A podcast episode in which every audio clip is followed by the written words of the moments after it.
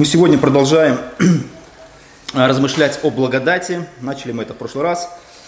И в основу наших размышлений мы взяли текст послания к Ефесянам, 2 глава, с 1 стиха. Мы пытаемся понять, а, каким образом а, благодать достигла грешников. Что такое, по сути, благодать и каким образом, сталкиваясь с нею, мы приобретаем разные впечатления, ощущения – и размышляя над ней, пытаемся понять, насколько глубока она достигла нашей жизни, спасая нас от греха и вечной смерти. И Павел а, размышляет в послании к Ефесянам над а, двумя группами. Здесь а, сказано о двух группах с первого стиха. «И вас», например, он говорит, например, в первом стихе, «и вас мертв по преступлениям и грехам вашим». И дальше он говорит там и, э, и нас – и нас, э, в пятый стих, и нас, мертвых по преступлениям, оживотворил. Нас это евреи, которые тоже являются грешниками. Как и одна, так и вторая группа в мире, независимо от э, принадлежности к какому-то народу, все являются грешниками. Но когда Павел размышляет над этой группой грешников, как евреи, так и язычники, то они представляют из себя определенное, скажем так, зрелище – во-первых, он говорит о том, что эти, эти грешники, все грешники, все люди, это можно сказать все люди, мертвы по грехам и преступлениям. Казалось бы, ну вроде бы на этом все и должно остановиться. Но эти грешники, которые являются мертвыми по грехам и преступлениям, занимают активную жизненную позицию. Как любой грешник, который даже повяз в самом, скажем, таком страшном грехе, у него есть своя активная жизненная позиция. Мы знаем прекрасно. Попробуйте поговорить с каким-нибудь видом, человеком такого особо какого-то греха, и увидите, что у него тоже есть определенные оправдания себе, жизни, ситуации, что с ним происходит. Все это может связано быть, чтобы человек как-то мог э, удовлетвориться или утешиться э, в собственном грехе. И здесь Павел говорит следующее, во втором стихе, в которых вы некогда жили по обычаю мира сего, по, князе, э, по воле князя, господствующего в воздухе, духа, действия, нынешних знак противления – между которыми и мы все жили некогда по нашим плотским походям, исполняя желания плоти, помыслов. Все вот это активная жизненная позиция. Это мертвый грешник, который занимается чем? Он живет по своим плотским похотям, исполняя желания плоти и помыслов. Вот все, что ему хочется, все, что он желает, все это человек воплощает в жизнь и не, не чурается никакими ограничениями в достижении. Да, иногда даже безбожные люди говорят, что есть определенные нормы а, в обществе, которые все-таки как-то влияют или подавляют, либо как-то скрывают, либо неудобно и не, скажем, как-то прилично вести себя таким или другим способом. Даже будучи сожительство, а, в мире это прикрыли гражданским браком чтобы как-то все-таки придать лос и определенную такую, знаете, эстетику и даже в этом вещи. Хотите, живите, ребята, ну вы грешите, вы все живите. Нет, они хотят еще прилично выглядеть. Занимаясь неприличными делами, еще прилично выглядят. И вот а, дальше а, мы видим, когда а, во всей этой ситуации, мы находились то же самое в этой ситуации когда-то, и когда а, мы жили и не ощущали угрызений совести, не думали о том, что что хорошо, что плохо, что от нас кто-то что-то требует. Мы понимали, что есть жизнь, ее э, нужно прожить, э, извлекая из нее максимально то, что мы можем извлечь. Ну, естественно, мы, мы были ограниченными здоровьем, деньгами, возрастом, э, обстоятельствами, всем чем угодно. Может быть, мы и хотели сделать, но мы были всем этим ограничены. Но, тем не менее, люди даже умудряются в этой ситуации, они все равно достигают какого-то, скажем, своих разных греховных желаний. И потом э, мы видим, что когда-то однажды в жизни вот, э, людей, которых описывает Павел, и в жизни нашей пришла вот э, такая ситуация, когда мы ее не ждали. Вот как написано в песне, да, пришла любовь, когда ты ее не ждешь. Вот пришла ситуация, когда мы ее, в принципе, не ждали, и когда Бог вторгается неожиданно, в разном возрасте. Каждого было это по-своему. Скажем, у меня это было в 20 лет, началось в 18 лет размышления о жизни, о смерти, о смысле бытия. А, достигла это в 20-летнем, скажем, сталкивании с Евангелием. А у каждого по, этому по-разному. И ты начинаешь, а, скажем, будучи, вот живя вот таким греховным размышлением, помышлением, греховными разными всякими мотивационными ситуациями, мы сталкиваемся с Богом, который проявляет нам что-то. И здесь а, в четвертом стихе написано, что Бог богатой милостью, мы говорили, по своей великой любви, который возлюбил нас, и нас, мертвых по преступлениям, оживотворился Христом, благодатью вы спасены. Вот а, пришла какая-то сила, сила, выраженная в том, что мы сталкиваемся с Богом, который реально проявляет себя. Иногда люди, даже безбожные, они думают, что Бог, это вот как, знаете, когда-то в Древней Греции размышляли, что Бог сотворил э, Вселенную и оставил ее. И оставил человека, оставил все, что Он сотворил, и больше не вторгается в того, делайте, живите как хотите. И вот обычно такие ситуации. Но мы сталкиваемся с Богом, который открывает себя и показывает, что у него есть определенные к нам намерения.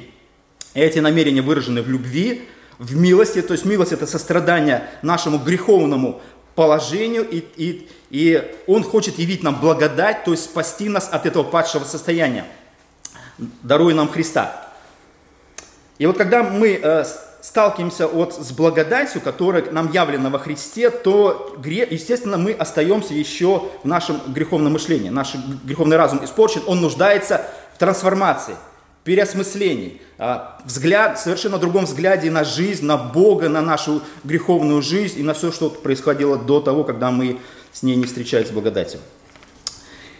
И когда мы смотрим на то, что Бог являет нам, то мы сталкиваемся вот с этим основным а, вопросом благодать, явленная нам. Что такое благодать? Благодать это благой дар.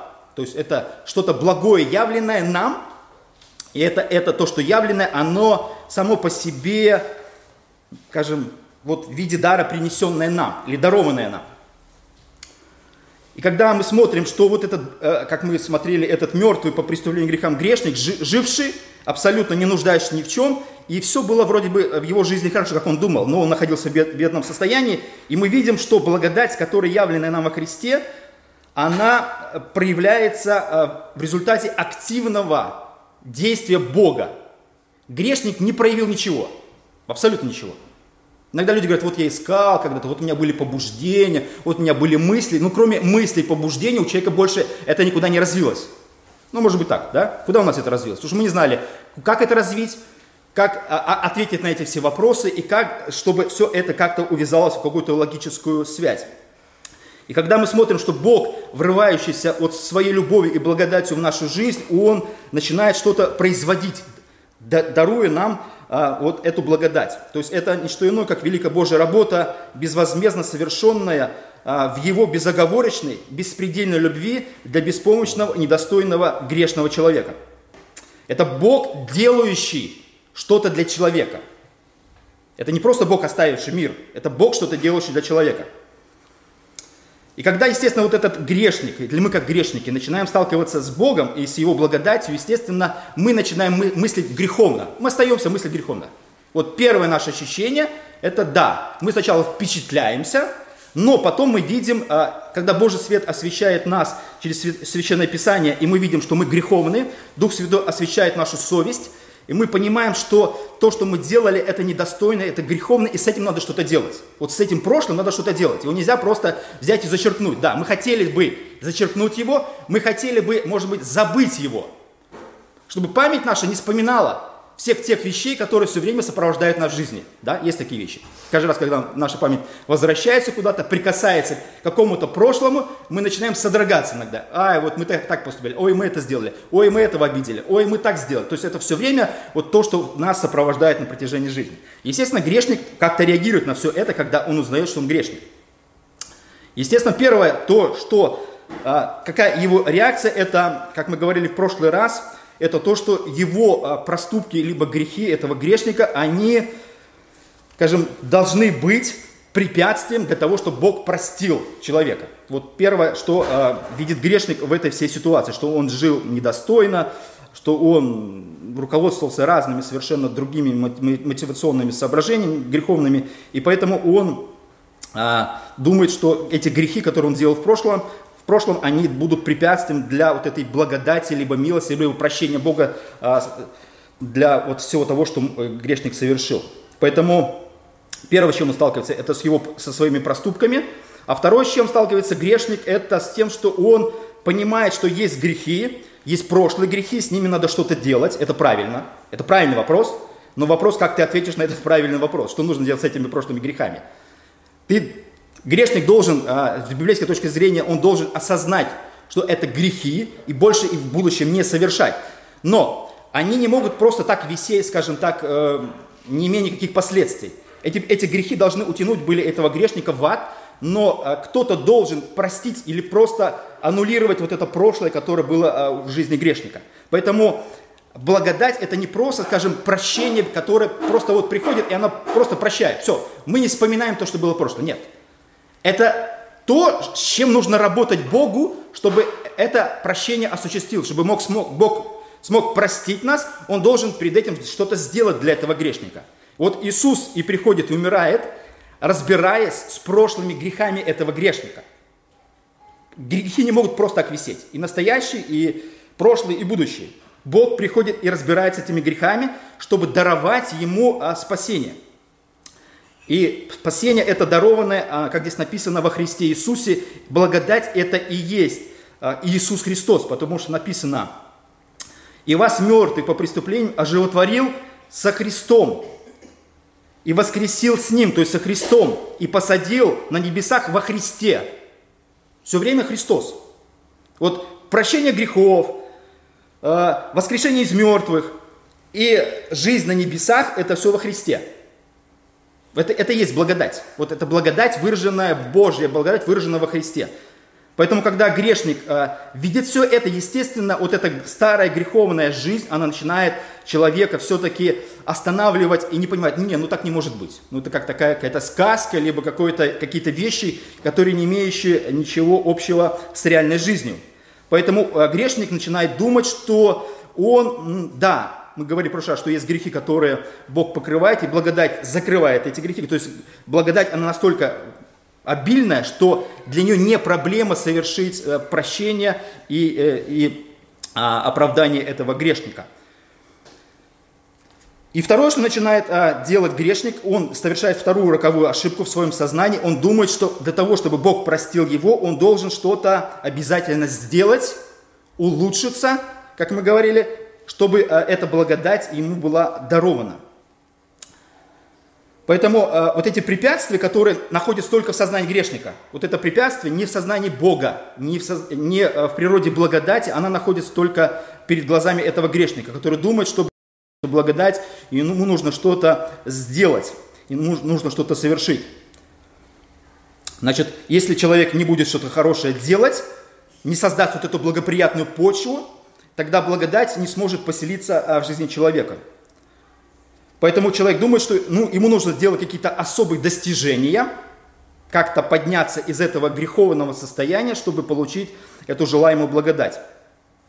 Но благодать, с которой он сталкивается, он не понимает, что она, то есть он не понимает ее природу. То есть ты должен знать природу, с чем ты сталкиваешься, или как, как определение любой вещи, с которой мы сталкиваемся. Благодать не оговорена никакими условиями. Это дар, дарованный просто тебе безвозмездно во Христе. Поверь. И эта благодать а, дается без всяких причин и оснований.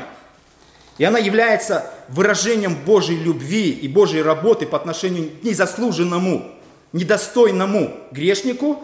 И этот грешник должен лишь принять эту благодать с благодарностью, осознавая собственное греховное и мертвое состояние. Но, естественно, грешник, он э, не хочет с этим согласиться. Любой человек не хочет согласиться. Это вот я разговаривал с православными людьми, Э, многие вещи они говорят очень изумительные, хорошие, там действительно дар Божий, вера и много-много что. Э, есть такая программа интересная, можете посмотреть, называется «Не верю». В интернете, а, на YouTube-канале, канал Спас делает, вот приглашает, значит, священника, либо кого-то из верующих православных, и садят, например, вокруг, рядом напротив атеиста. И они начинают разговаривать. Вот каждый приводит свои аргументы, как он стал верующим, как они стали верующими православными. Слушаешь их, я вам скажу так, что от евангельской они мало чем в этих разговорах простых отличаются. Очень много известных людей, разные люди, совершенно очень интересный канал. Вот именно вот, когда две противоположные. Вот они выражают э, это состояние, когда благодать э, этих православных, люди тоже были обычны с обычной жизнью, достигла их. Они все выражают это как дар, дарован, дарованный им. Поэтому когда ты понимаешь, что благодать, что это такое по сути, тогда ты начинаешь ее принимать, и тогда ты перестаешь, а, вот скажем, конвульсивно выражать какие-то греховные свои действия, противодействия благодати. Или думая, что ты что-то привнес для того, чтобы благодать оказалась максимально эффективна в твоей жизни. Благодать, она всегда максимально эффективна. Просто иногда грешник думает, что он иногда привносит что-то в эту благодать, давая ей возможность, прочищая ей дорогу, путь, либо что-то такое делает, чтобы а, оказать ей а, максимальное содействие, чтобы она э, принесла какое-то действие в жизни грешника. Это вот было э, по-моему, конец 80-х годов, когда пришли вот эти всякие экстрасенсы по телевидению, может, помните, да, они там заряжали воду, там э, выравнивали рубцы, все, весь Советский Союз сидел, э, скажем, через телевизор принимая вот эту э, благодать, которая должна максимально да, быть оказана в жизни. То есть, это, ну, это было серьезно, я скажу так. То сейчас смешно смотреть, думать об этом, но это, э, скажем, в темном сознании греховного советского человека это было вполне реально, и мы все были участниками всего этого процесса. То, что мы нуждались в каком-то исцелении, у нас были какие-то проблемы по здоровью, еще почему-то, и люди пытались через это вот решить эти проблемы. Поэтому благодать, которая явлена грешника, она, естественно, дарованная, и это, это дарованное, оно э, никак не может осозна, быть осознанно грешником, что это безвозмездно и даром. Поэтому он пытается проявить э, какую-то самостоятельность там, где ее не нужно проявлять. Он пытается что-то сделать для того, чтобы вот, ну, все-таки как-то уравновесить эту ситуацию и не казаться совсем греховным даже в собственных глазах. Да, я скажу так, что э, грешник, ну, любой, даже любой человек, даже, даже живущий в мире, он и должен иметь какое-то достоинство. Если мы имеем, какую-то человечность, какие-то моральные ценности, какие-то привязку к чему-то такому доброму, то тогда мы теряем, скажем, вот эту человечность, превращаемся в животных. Поэтому для нас, для людей, действительно это очень важный фактор. Но когда благодать приходит, здесь не нужно его включать. Вот это достоинство не нужно включать в том, в том месте, где его не нужно включать. Нужно его включать где-то в другом месте, но не здесь, когда приходит благодать, потому что благодать и так знаешь, что ты из себя представляешь. Здесь не нужно изображать из себя какого-то святого, достойного грешника, который, ну, не такой плохой, ну что-то в нем доброе есть, вот какое-то начало. Или вот иногда люди, когда приходят к Богу, осознавая свой прошлый э, греховный путь, они говорят, что нет, вот что-то было такое, вот я к чему-то стремился. И пытаются это, это, это что-то привязать к будущему, чтобы оценить или показать собственную значимость а, в этой ситуации. Поэтому, когда Павел в послании к римлянам, 4 главе, 4 стихе говорит следующее. «Воздаяние делающему вменяется не по милости, но по долгу». То есть а, грешник пытается а, в ситуации, когда благодать пришла, а, пытаться как-то а, торговаться, либо а, чтобы благодать была не даром, а воздаянием. А, а это совершенно разная природа. Благодать – это дар, дарованный без всяких оснований – а воздаяние это, э, это уже что-то ты совершил или что-то сделал, либо превознес себя, либо какую-то ситуацию построил таким образом, чтобы себя выгодно продать. У меня была такая ситуация, когда я на самом деле, скажем, чтобы себя выгодно продать, я понимал, мне нужно сначала перейти э, там, в определенный, скажем, род работы, потом получить э, образование, и когда я получу образование, получу опыт на этой работе, я себя очень дорого продам. Так и получилось в свое время. Я все очень дорого продал, было хорошо на какое-то время, пока, пока не случился опять экономический кризис э, в нашей стране, очередной. То вот грешник, он то же самое позиционирует себя таким образом. Он пытается, скажем, себя дорого продать Богу. Не чтобы это было как, ну как это, ну я ж ничего для этого не сделал, ничего для благодати не сделал. Он пытается все-таки торговаться. Если благодать э, не безвозмездна, то это не благодать, как говорит Павел. То есть это все. Тогда мы имеем дело не с благодатью, а с торгом. Но так как, так как грешник, он не способен, хотя он думает, что он способен. Это знаете, вот люди, когда, когда не оценивающие реальность. Мы со стороны видим, что они не оценивающие реальность, они говорят, я могу, с завтрашнего дня я вот это сделаю, или я вот начну новую жизнь. И мы понимаем, ну, давай ты проспишься сначала, сначала ты встанешь утром и начнешь эту новую жизнь, через неделю посмотришь, что будет. Вот как ты, как ты будешь это все реализовывать. Так вот, э, грешник, он нечто такое пытается сделать перед Богом. Он пытается получить э, не благодать в виде дара, а он получить вознаграждение в виде какой-то, чтобы Бог это оценил. Сказал, слушай, я нашел тебя таким грязным и таким ничтожным и погибающим, а ты оказался не таким, ты оказался неплохим парнем.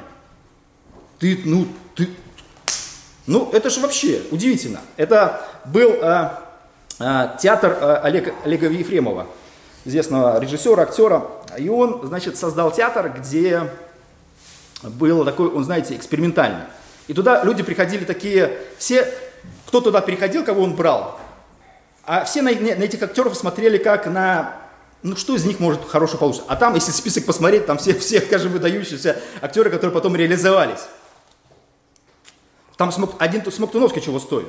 То есть все, все эти люди, которые, ну действительно, а вот так вот люди смотрели и пытались, скажем, как-то все это дело относиться к этому несерьезно. Не Поэтому, когда а, благодать, она приходит, то вот этот грешник, он вот со своим торгом, он пытается, скажем, все-таки как-то, ну, зацепиться за, за то, чтобы как-то поднять себя, э, оценить себя или как-то так все-таки не, не упасть в собственных глазах. Но это не перед Богом.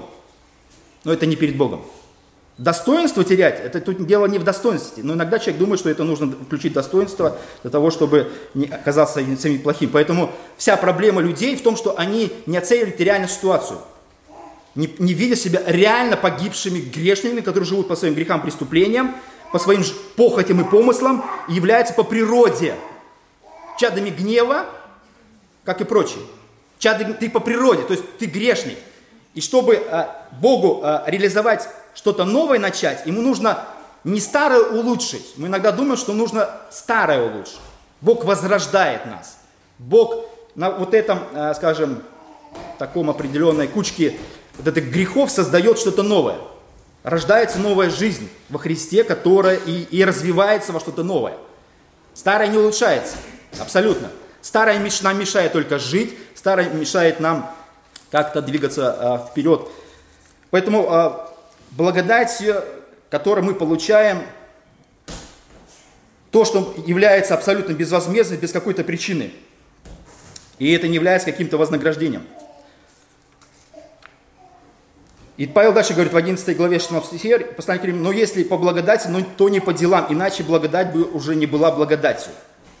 То есть вот эти дела, они все время, человек, он понимает, что ему нужно выйти из этой греховной ситуации. Ему нужно что-то изменить, и при этом нужно приложить э, максимум усилий для этого.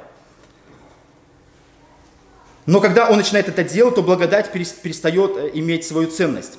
И э, люди иногда думают, что если они начнут что-то делать, они поставят Бога перед тем, что Он будет должен им.